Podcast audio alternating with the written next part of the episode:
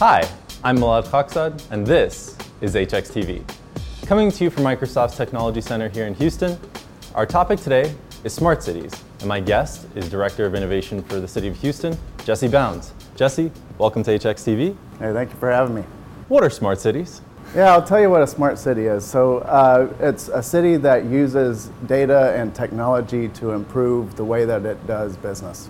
Uh, so that's you know finding new ways to improve the customer experience, uh, finding ways to improve in, internal operations, uh, you know just how governments work better, faster, and cheaper, and also connect citizens with each other and with uh, themselves. Why is it important for Houston, and why is it our city that's trying to push this agenda? Well, so you know, Houston's always been a leader in human ingenuity from the time that we, you know, hopped on the moon. Uh, but you know, we are the fourth largest city in the country, and we have big city problems that uh, that we need to solve. And so, uh, we have always been a pioneer in data and technology use on our government space. We actually uh, we're the first city to adopt smart water meters or uh, you know smart grid with CenterPoint Energy. Uh, we Transtar really is a model for transportation innovation and, and having real-time traffic information in a single place. So, to let people behind the curtain a little bit, uh, a couple months ago, you actually did my first introduction to smart cities and kind of helped answer that same question to me the first time around. And during that meeting, I remember you kind of breaking it down into four categories of our initiatives and how we're designing our projects. So, can you explain that a little bit about how we think about our projects and also what projects are moving the needle for us? Yeah, no, absolutely. So, uh, and this is all on our websites, uh, houstontx.gov forward slash smart city.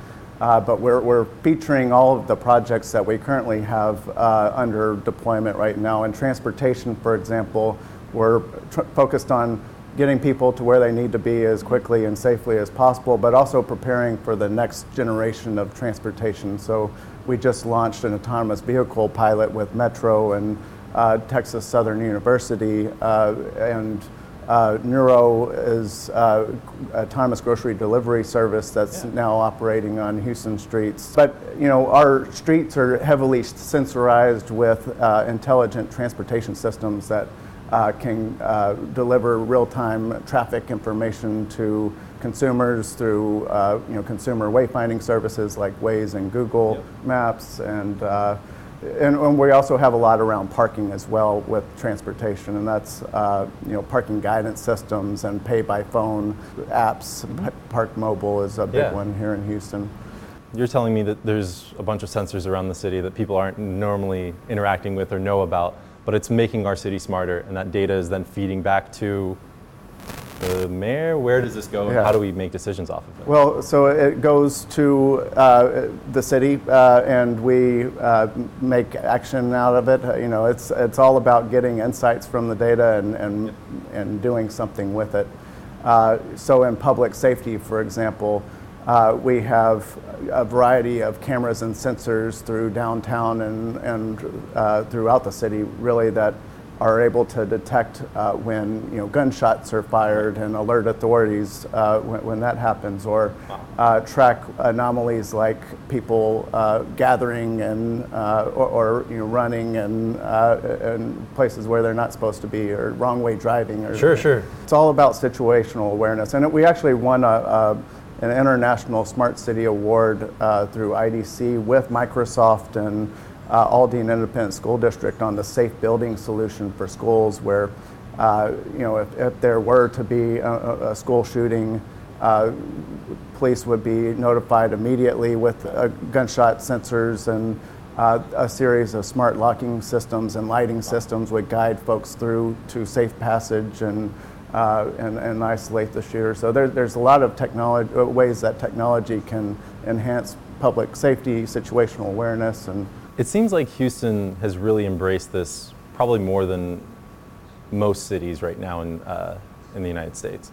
One of the things that I'm kind of aware of and constantly being more aware of um, is that there are tons of events, meetings, everything around smart cities is happening in Houston right now for example, there's an event on July 23rd for HPE to do a kind of smart cities, IoT discussion and panel, um, which I think you'll be at. But why is it that today things are moving so much faster and that we're accelerating on this topic?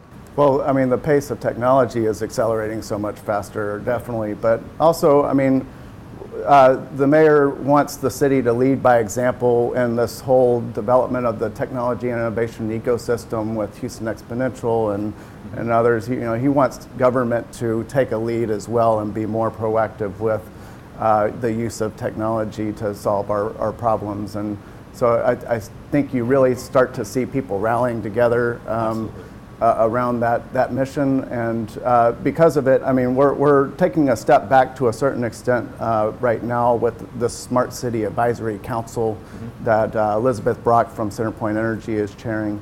Uh, this is a group of, of, regional infrastructure owners in the city that are coming together and developing strategy and a more, more, a, a more strategic approach sure. for uh, smart cities going forward.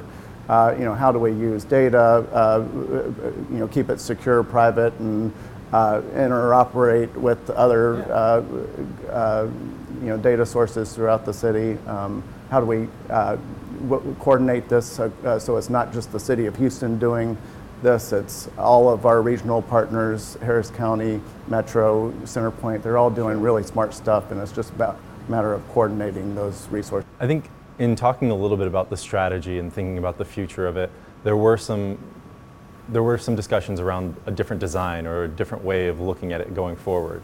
Um, kind of separating ourselves from those four categories and really thinking about resilient cities as a whole. Um, can you explain that a little bit? Yeah, yeah. So Houston has now become the 101st resilient cities out of the 100 resilient cities uh, awesome. uh, uh, program that's uh, supported by the Rockefeller Foundation. Right we hired uh, Chief Resilience Officer Marissa Aho to lead the strategic plan uh, that will make us a more resilient city. And what does that mean? Yeah, so it's a city that can tackle the acute shocks of, you know, today, hurricanes, uh, you know, terrorist attacks, whatever the case may be, as well as the, the long-term stresses, uh, you know, that, that plague the community. And so uh, we're thinking that smart cities is really going to be uh, the technology, the data and technology layer to that resilient cities plan and you know really go after the problems of today and tomorrow through the resilient cities plan. What does it mean to founders? What does it mean to startups that are here trying to innovate? What does it mean to middle-sized market businesses that are trying to build something that could be useful to you? How do they reach out to you? Yeah, I, I think that everyone really has a, a role to play in smart cities uh, startups uh, certainly where uh, you know they're developing solutions to our, our challenges. And so uh, Microsoft and Intel and uh, have partnered with Station Houston and ION uh, TXRX as well to develop the Smart City Accelerator that will really create a way for a, a pipeline for startups to interact with the city and co-develop solutions with the city uh, and, and, really uh, you know, grow that uh, smart city solutions from, uh, from the grassroots. What do smart cities in Houston look like in the future? Uh, we're just going to continue to increase technology and, and really it'll be a, a hopefully a well-oiled machine of all of the different regional partners interacting together in a way that's open uh, and,